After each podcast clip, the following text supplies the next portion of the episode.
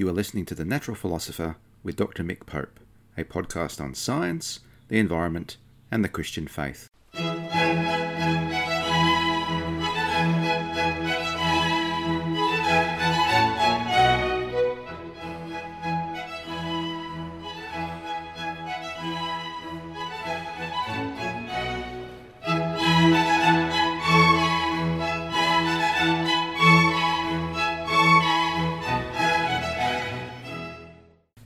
Podcast is written and produced on the lands of the Wurundjeri people of the Kulin Nation, and I pay my respects to elders past, present, and emerging of all Aboriginal and Torres Strait Islander nations, acknowledging that sovereignty has never been ceded, it always was and always will be Aboriginal land.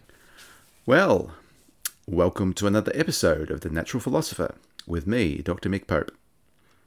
COP26 is upon us, so world leaders and various advocacy groups, be they presumably from the fossil fuel industry to people representing various uh, Christian groups and environmental groups and so on, are there to ensure that real action is taken on climate change. I'm not going to talk about COP this uh, episode, but wait and see what comes out the first week and hopefully reflect upon that in another program. I was um, on an Instagram live chat with Jarrod McKenna. Jarrod runs the Inverse podcast. He's a award-winning peace activist. He's been arrested multiple times doing all sorts of amazing things to raise the plight of climate change and refugees and asylum seekers um, in mandatory detention and all manner of things. And it was a great chat. And you can find that on Instagram if you look. So rather than address COP this week, as important as it will be to talk about it in due course, I want to follow on with uh, some comments uh, following on from last week's program where I talked about expertise. And if you've not listened to it, uh, just to sum up, I talked about the fact that there are various traps that people fall into, particularly Christians, I think, when it comes to the whole issue of expertise and challenging it. So people think they're entitled to their opinion. And my argument was following a few different sources, including the original Dunning Kruger uh, paper and another paper by a philosopher that was entitled No, You're Not Entitled to Your Opinion was that no, you're not entitled to your opinion. You're entitled to the things that you can argue for. And most of the things that we argue about on a day to day basis are in a derived fashion, by which I mean derived from the authority of others. So we all have uh, our own areas of expertise, and I didn't even get to talk about the issue that John Ralston Saul raises in Voltaire's Bastards about the fact that sometimes your employer owns your particular expertise. So you're left in the public sphere talking about other things that you're not necessarily qualified for. But I'm really honing in on, you know, the Facebook comments and, and the social media comments that Christians make and say, you know, it's my opinion that climate change is bunkum or that uh, vaccines will make your testicles swell or other ridiculous statements. And that as Christians, we need to get a lot better at two things. And the first is listening to the experts in quote unquote the secular areas, but also the theological ones. So we're not applying folk theology to mainstream science, for example, but also become better informed so that we know something about a whole bunch of things, because after all, we live in a democracy and we should be concerned about the issues in which we participate. It's a great way of loving your neighbour as yourself to know more about the things that affect people who aren't responsible for them, like climate change or those who are vulnerable um, to things like COVID 19 or aren't getting a fair crack at the whip of vaccines, all those sorts of issues, but not claim the expertise to be able to point to the right people and to identify the right people to, to listen to. One of the other things I think that Christians sometimes do is they throw, or some Christians, uh, I know I've got a particular caricature in mind, throw cold water on the idea that knowledge is significant or important and that people outside the church do the exact same sort of thing. For example, they'll look at the story of the serpent in the garden in Genesis 2 and 3 and say that religion is anti knowledge. Or you might be vaguely aware of the book of Ecclesiastes and its casting aspersions and everything being meaningless. So I want to unpack two of those passages um, in the next little while. The first thing I want to say is that the serpent is not Prometheus. So you might be aware of the story Prometheus in Greek mythology. Prometheus is a titan, uh, the titan god of fire. So, if you like, the Titans were the first maybe the second generation of gods, I guess. So the Titans were the pre-Olympian gods. Remember, Zeus is the head of the the Olympian pantheon, and Prometheus is one of the twelve children of the primordial parents Uranus, uh, Titan or god of the sky, and Gaia, the uh, divine personification of the earth. And straight away, you might start to hear echoes of Genesis one, for example, or indeed the Babylonian creation myth. So you've got the sky and the earth being separated by the firmament. Now, Prometheus stole fire from the gods and gave it to humanity in the form essentially of technology, knowledge, and civilization. In some versions of the story, he also creates humanity from clay, uh, and is in other stories he's, he's presented as the father of Deucalion, Duc, let me get this right, Deucalion, the hero of the Greek flood story. So you can see, um, very easy to jump quickly to this story and cast um, the serpent as Prometheus, as, as the good guy in the story. Now, just as uh, a brief aside, or to bring home the importance of this, of course, fire is incredibly important. The Greeks obviously got that in, in telling this story. Uh, fire re- loosens or weakens the bonds of protein in both animal and vegetable foods that we eat, so we gain more nutritional value out of them. It obviously provides protection uh, from wild creatures, warmth, um, and of course, that warmth means that human beings can expand into regions that we wouldn't otherwise be able to with our basically African savanna bodies. Fire can be used in land management, so you think about the cultural burning in Australia, involved in the smelting of metals, and it has cultural uses for various ceremonies. Um, and of course, ultimately, the burning of fossil fuels and the Anthropocene, the situation we find ourselves in. Use of fire goes back to Homo erectus one million years ago, so we've been using it as, as hominids for a long, long time. There are, as have indicated, some facile similarities between the Prometheus myth and the Eden story. Um, and as I say, that's often then applied to say that religions are inherently intolerant of knowledge and learning. So some of the, civil, the um, similarities you might see would be Genesis 4:17, which um, the heading in um, the uh, Bible I looked at online is the beginnings of civilization, which of course is at odds with the story because there are people that um, Cain is afraid of killing him. So clearly there were already other civilizations in existence. And in verse 22 of chapter 4 of Genesis, there's a reference to bronze and iron work, but it, I'm not sure it indicates the origins thereof. Anyway. So is Genesis 2 to 3 an origin story like paleontology, or is it something else? I believe it's something else, and let me go through some of the details. We might not get through all of these in the first half of the program. The first is, and I've said this I think in previous programs, is that Eden is the temple sanctuary and Adam is a royal figure who serves God there. So it's all looking at Israel and its exile and casting that back potentially into ancient time. Now we know that Adam was uh, created out of the dust of the ground, the ground in Genesis 2:7. That same language is used in several other places. In 1 Kings 16:2 it says, "I lifted you out of the dust and made you ruler over my people. In 1 Samuel 2 8, which parallels Psalm 113, verses 7 and 8, he raises up the poor from the dust, and he lifts the needy from the ash heap to set them among princes. And so some scholars see the whole idea of Adam, the Adam, the human being, being created out of the dust of the earth, and not just out of the earth like the other creatures in the trees, as a um, a coronation narrative. That's I think that's the word I'm trying to hit upon. So that human beings in the garden have a royal status. Now, and we don't have time to look into this, but kings engaged in cultic duties and gardens represented royal management. Think about the Hanging Gardens of Babylon. They pointed to Nebuchadnezzar's right to rule, and he managed those, and it said that he was fit to rule the kingdom. The other key thing is that in Genesis 2:15, Yahweh God took the Adam and put him in the Garden of Eden to till it, Hebrew abad, and keep it, Hebrew shamar.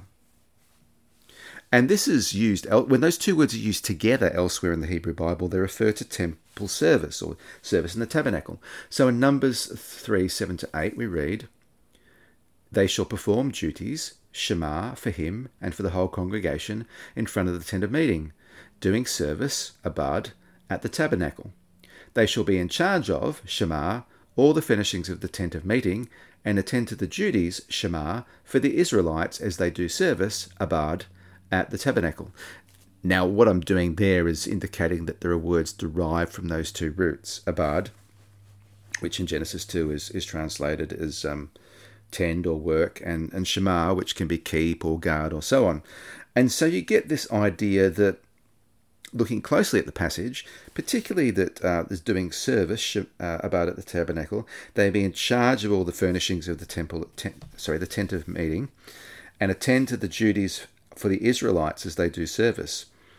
And so the word shamar is used of both humans and non humans in that passage, referring to those who serve, uh, in fact, yeah, those who serve in the temple and the temple elements itself, which should tell you a lot about what it therefore means to to keep and to to tend or care for or guard in the garden. It's saying tending the garden, just as tending the elements of the temple, is an act of worship of God, enabling, in fact, uh, the garden, just as it was enabling the elements of the temple to fulfill their roles which really points to the idea um, that caring for creation, it's a, a, bow you have to draw, but caring for creation allows creation to be itself and in its own particular way gives worship and praise to God. That's a very compact treatment of that. But the main thing I'm trying to say is that let's set the scene of the garden in Eden and it's temple worship. It's, it's divine worship of God. Now, the serpent, the serpent we learn is another one of the wild creatures that God uh, created. And in Genesis 1, we read about uh, Tehom, the deep, the waters over which the breath of God blows. And that's uh, etymologically related to Tiamat, the dragon, who the storm god Marduk in the Babylonian creation myth Enuma Elish slays and makes heavens makes the heavens and earth out of her body. So the idea is that this chaos monster is tamed by God and totally demythologized in the account. But you've also got um, the sea monsters, the children of Tiamat created on day four. So chaos always lurks in the background. There's a kind of a, um, not in a modern philosophical sense, but the sort of way, um, but there's a, a theodicy going on. Why do bad things happen? Well, there are the forces of chaos. Where do they come from? Well, God made them or God ordered them. So again, that takes a lot of unpacking. But the, the point is is that you have this temple service in the garden, and into that scene is introduced the serpent, who says, "You will not die." This is to the woman, for God knows that when you eat of it, your eyes will be opened, and you will be like God, knowing good and evil. Does this sound like the, the serpent is the good guy? I don't think that it does to tease this out, out even further, now we've got a temple, if I've convinced you that is, or a sanctuary view of the garden. Listen to these comparisons. So in Genesis 2 9, the tree of knowledge of good and evil is pleasing to the sight. It's pleasant to the eyes in Genesis 3 6, and desirable to make one wise, Genesis 3 6. Now, all of these concepts are applied elsewhere to Torah, the law. In Psalm 19, verses 7 and 8, we read that the law of Yahweh enlightens the eyes and makes the wise simple. Further, the tablets of the law are kept in the ark, with the book of the law beside it in the Holy of Holies in the temple. So, if the garden is the temple sanctuary, then what's the, the tree of knowledge of good and evil? It's referring to the law.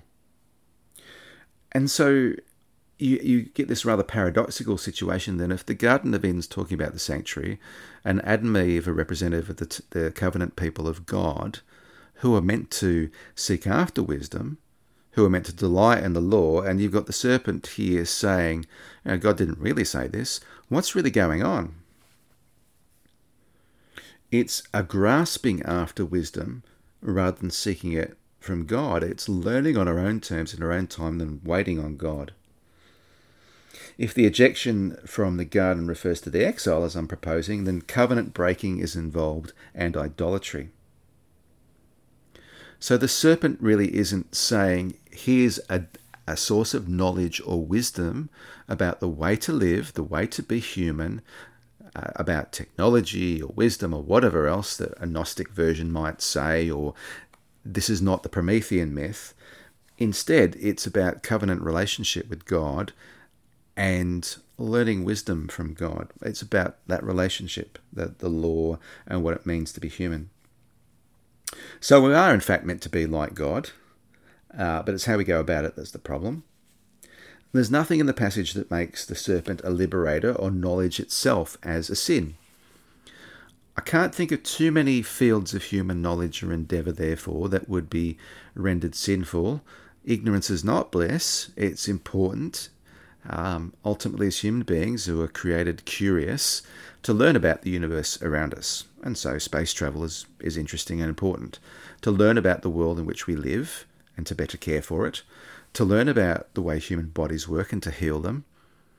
And you might very well extend that to things like um, IVF to allow people to have children and various forms of life extension. Now, where do you draw the line? Are the limits that you can go beyond where we confuse uh, being like God with actually being God? Um, I think so, but it's a difficult line to draw, I think. Um, maybe, for example, it's these revivification technologies, you know, finding DNA from a mammoth and bringing them back to life. I mean, why really? Um, and I'm sure there are things that you can think about. The other would, of course, be views of ourself. Um, you know, it was Algernon. I forget Algernon's last name, but he he wrote tongue in cheek, "Glory to man in the highest, for he is the measure of things." And so I think one of the, the things that you could cast into this story would be atheism. Um, so, anyway, don't understand this story as being some kind of Promethean myth. There is nothing wrong with human knowledge and human endeavour, and therefore expertise and its pursuit. So that's the first half of the program, and then the second half will look at Ecclesiastes and the idea that maybe everything is meaningless.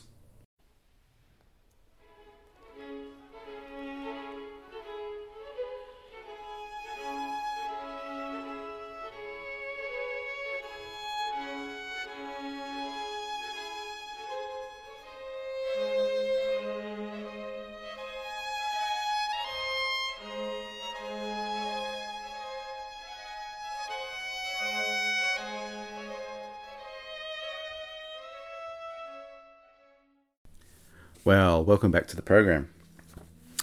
In the first half, we were discussing the quote unquote full story, which isn't the way the, the Israelites uh, would have viewed it.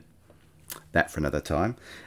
And, and said it was about the, the temple sanctuary and the exile of Israel and so on. And, and it's, it's not a Promethean style myth, it, it says nothing about our pursuit of knowledge. What about Ecclesiastes? Um, Ever read that when you're feeling a little bit down? or the book of Job? Um, oh, so I want to say a little bit about Ecclesiastes and the limits of scientific epistemology, what it is that we might know about the universe. Is there a thing of which it is said, See, this is new? It has be already been in the ages before us. That's Ecclesiastes 1.10. Arguments about teleology or purpose, for example, are nothing new, as Barrow and Tipler point out in their book, The Anthropic Cosmological Principle. Um, the idea that there's, there's no point to anything with a human striving or knowledge. And the book of Ecclesiastes is a text worth paying attention, attention to with regards to limits on metaphysical statements uh, that can be made from an empirical perspective. In other words, whether or not God exists from a human standpoint, from just making observations about the world. Which, if you like, is kind of the, the ultimate question to ask, if you like, of which the answer is not 42. Um, and this is not to deny that um, that, for example, metaphysics in fact does underpin, underpin scientific advancement. You, you make a metaphysical assumption and you move forward with it. It doesn't mean that the methods rely upon that or the conclusion relies upon that, but you know, it's for example just to give you an example, uh, just to give you an example, there's a tautologist statement. Um, there was a point in time where the big candidate for cosmology was the Big Bang. But then Fred Hoyle, who was an atheist, didn't like that because it had theological implications, so he thought, and therefore he proposed a model of a continuous creation of matter. So, yes, ideology can drive science. That, of course, is the accusation that climate change skeptics will make about climate change. These, of course, I think founder on the fact, for example, that there are people, global scientists globally advance uh, the theory of greenhouse gases from across different countries and worldviews and religions and so on. But, you know. Um, so, what Koheleth, the preacher uh, or the teacher, demonstrates is that pure empiricism is bankrupt. So, what he says in um, chapter 1, verses 2 and 3 Vanity of vanities, says the teacher, vanity of vanities, all is vanity. What do people gain from all the toil at which they toil under the sun? And the word translated as um, meaningless or vanity is hevel, and the expression hevel hevelim forms an inclusion between 1 2 and 12 8. So that's vanity of vanities as we get it in the English of the major argument. So it's, it brackets what, what's said as, as goes on. It's, if you like, a superlative like the Song of Songs or the Holy of Holies in the temple, expressing the utter pointlessness of all things. Uh, C.H. Bullock uh, claims that Ecclesiastes represents part of the biblical skeptical tradition. However, Derek Kidner rightly notes that the emphasis uh, that the emphasis of, quote, under the sun, a phrase that's used 28 times in the book, is on the world that we can observe. In other words, it's empiricism and its limits that are under consideration. So, knowledge, in other words, this is if we buy into what Koheleth is saying, knowledge has its limits. And guess what? People understand that. So, Kurt Gödel came up with uh, Gödel's theorem, which basically said that you can't prove everything. Even the most concrete systems of knowledge, like mathematics, you start with axioms you can't prove and then proceed forward. So that's just an example. So uh, Koheleth adopts a horizontal or secular perspective, considering life apart from God. There are similar phrases um, to under the sun, like under heaven, I said to myself, I perceived, and I saw so an exercise in the kind of empiricism that scientists engage in. From this empirical perspective of observation, without metaphysical presuppositions, other than perhaps, I guess, a functional atheism, Koheleth gathers evidence. Human civilization and nature undergo an endless cycle without apparent progress, according uh, to the teacher. That's 1 4 to 11. Epochs pass, that is, whole periods of history, human civilizations, etc., but the earth remains. Now, of course, you can see straight away part of the problem with that because, of course, the earth has changed dramatically, even in the lifetime uh, of the lifespan or the period of history, rather, say, since fire was discovered by our ancestor Homo erectus. That's one million years. But think about the 4.5 billion years of geological change on the earth.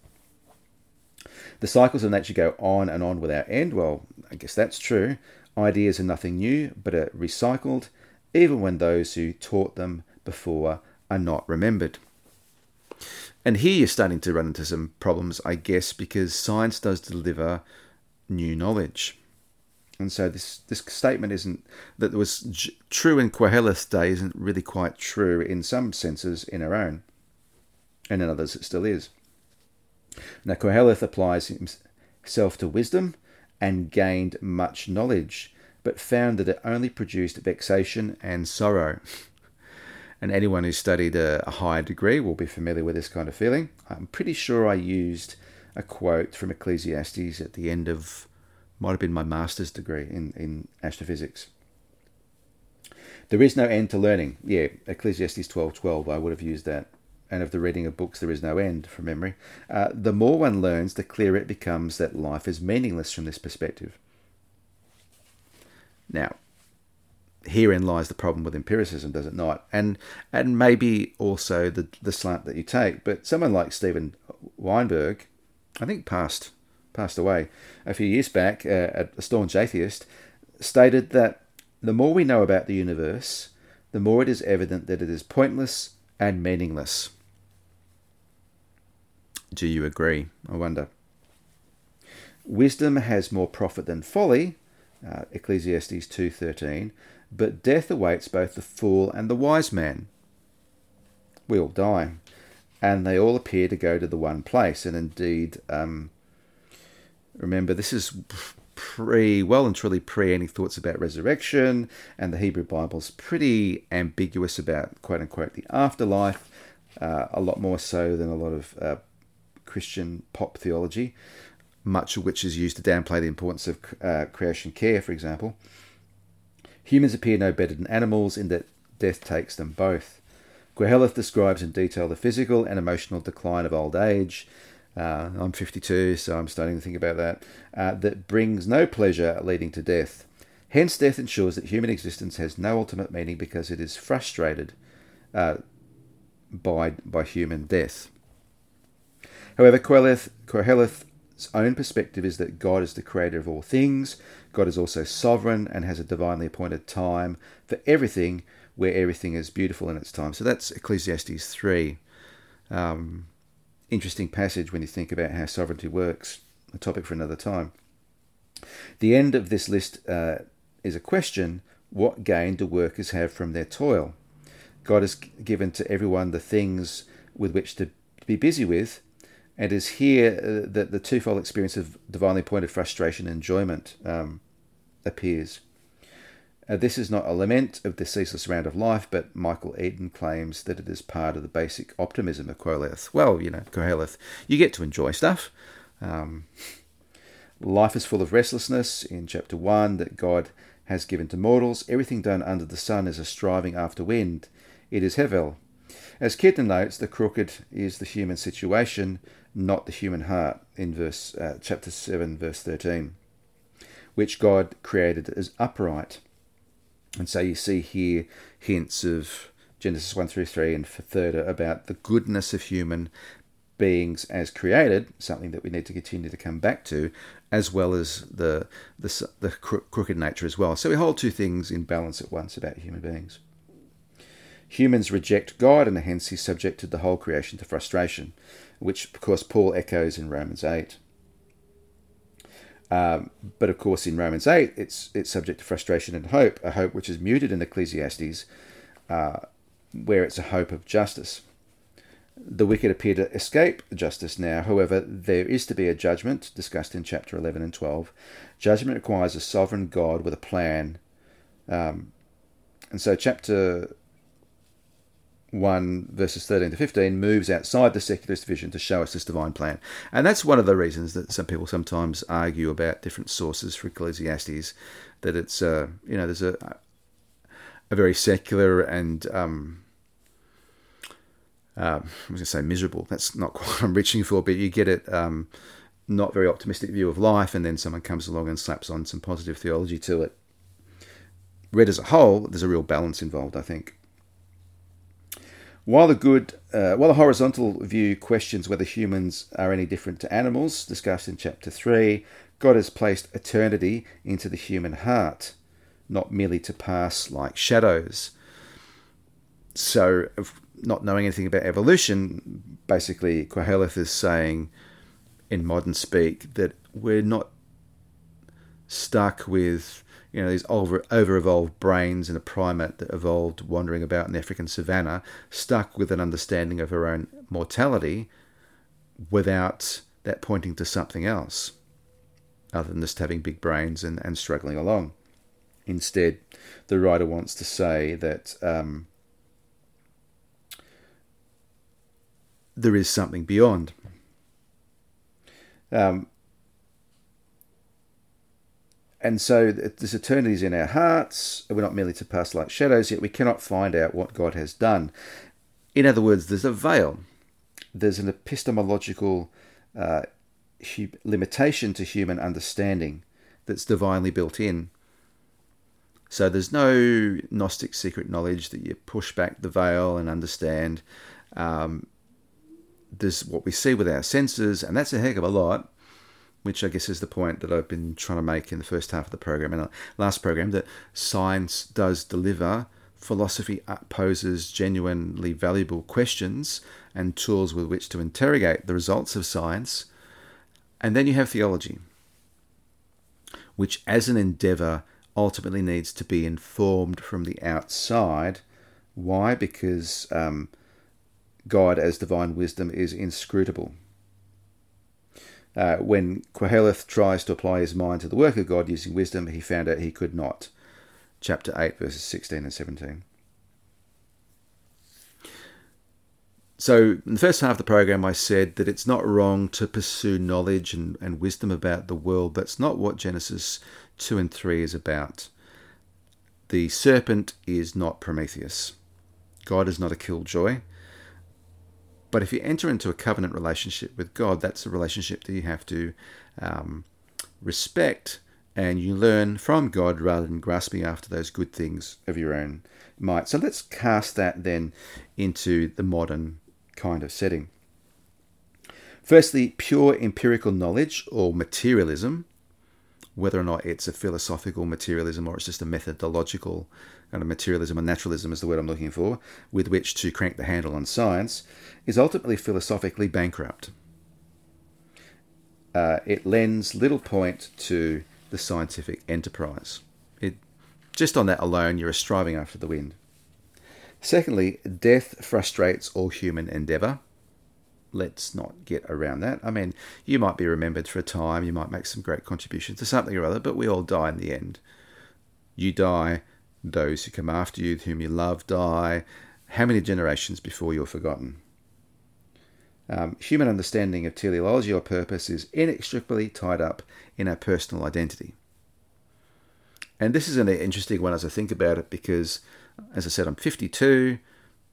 Don't know what my future is going to be, but obviously my younger years are behind me. So I, I think about my own personal existential crisis, which will be my personal death. But then COP26 is happening right now with a real shifting or turning point in history. And I'm thinking about the existential crisis of the entire planet and indeed those who will come after me.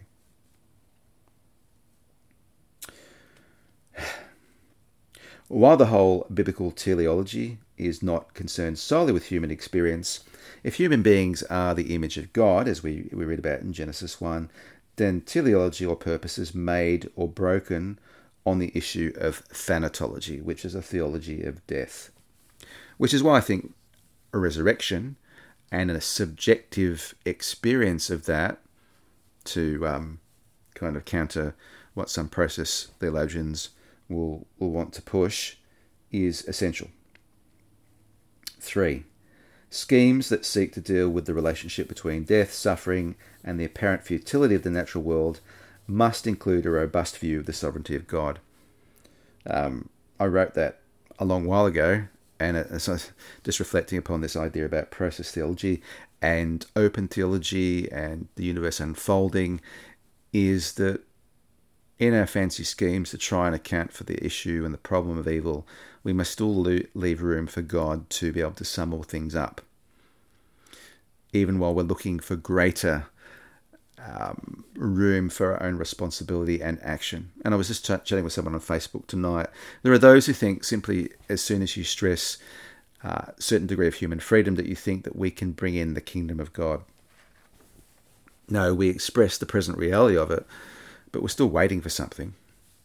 And so we push forward and we push forward and we continue to try and be the answer to our own prayers, which is why I think Christians should be so vocal in the space of climate change, for example, because it's such a pressing existential crisis that will affect everyone, and human beings are responsible. And so the church, given it believes in a God who makes something beautiful and will make all things new, maybe doing elements of that through us. So, anyway. Uh, point four judgment on human uh, affairs affirms a directionality to history. Uh, now, this can't be used to establish a kind of Whiggish view that history itself shows progression. And I hate the phrase the wrong side of history. Because who knows? You know, how, how can you use that statement? Unless, of course, you have an idea of what a peaceful and just future world will look like a, a world of shalom. Um, and indeed, we rely upon, as I say before, some kind of divine intervention or acting in the history of this planet and ultimately the universe. But now's not the time to go into physical eschatology and the heat death and all that kind of stuff. Um, five, the argument for religious experience is related to um, arguments about purpose. Ultimate metaphysical conclusions cannot be drawn from empirical epistemology. What do I mean by this statement? Um, is that religion has is something that has to be experienced. How does that relate back to what I was talking about earlier? Well, maybe this is kind of a, a tangential comment in this context from when I first wrote all this stuff, but in essence, to understand that you're on this journey with God, to learn about the world around you, to gain expertise, or to be able to understand enough to expect, uh, sorry, respect the expertise of others, um, that this is what God is doing, well, then you need to have a religious experience of that. And that transcends your learning.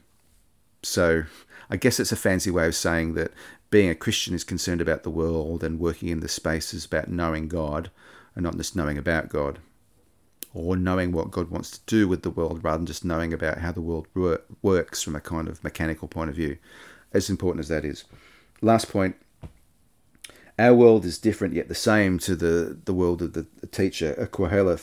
Science uncovers genuinely new things and much good and useful things at the same time, but humans are very much the same. That mixed bag of crooked and straight, of created good, meant to be good, but uh, grasping after wisdom, grasping after knowledge.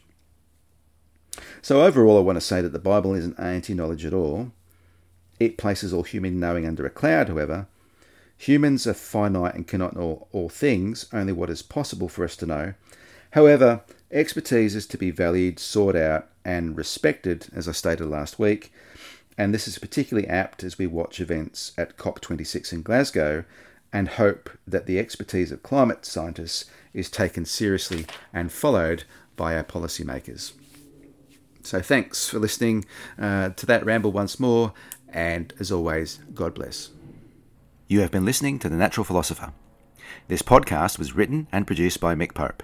The theme music is from Antonio Vivaldi's Four Seasons, conducted by John Harrison with the Wichita State University Chamber Players, and downloaded from the Free Music Archive. You can subscribe to this podcast on Podbean, Apple and Google Podcasts, and Spotify. You can also like and comment on my Facebook page, Mick Pope, Natural Philosopher.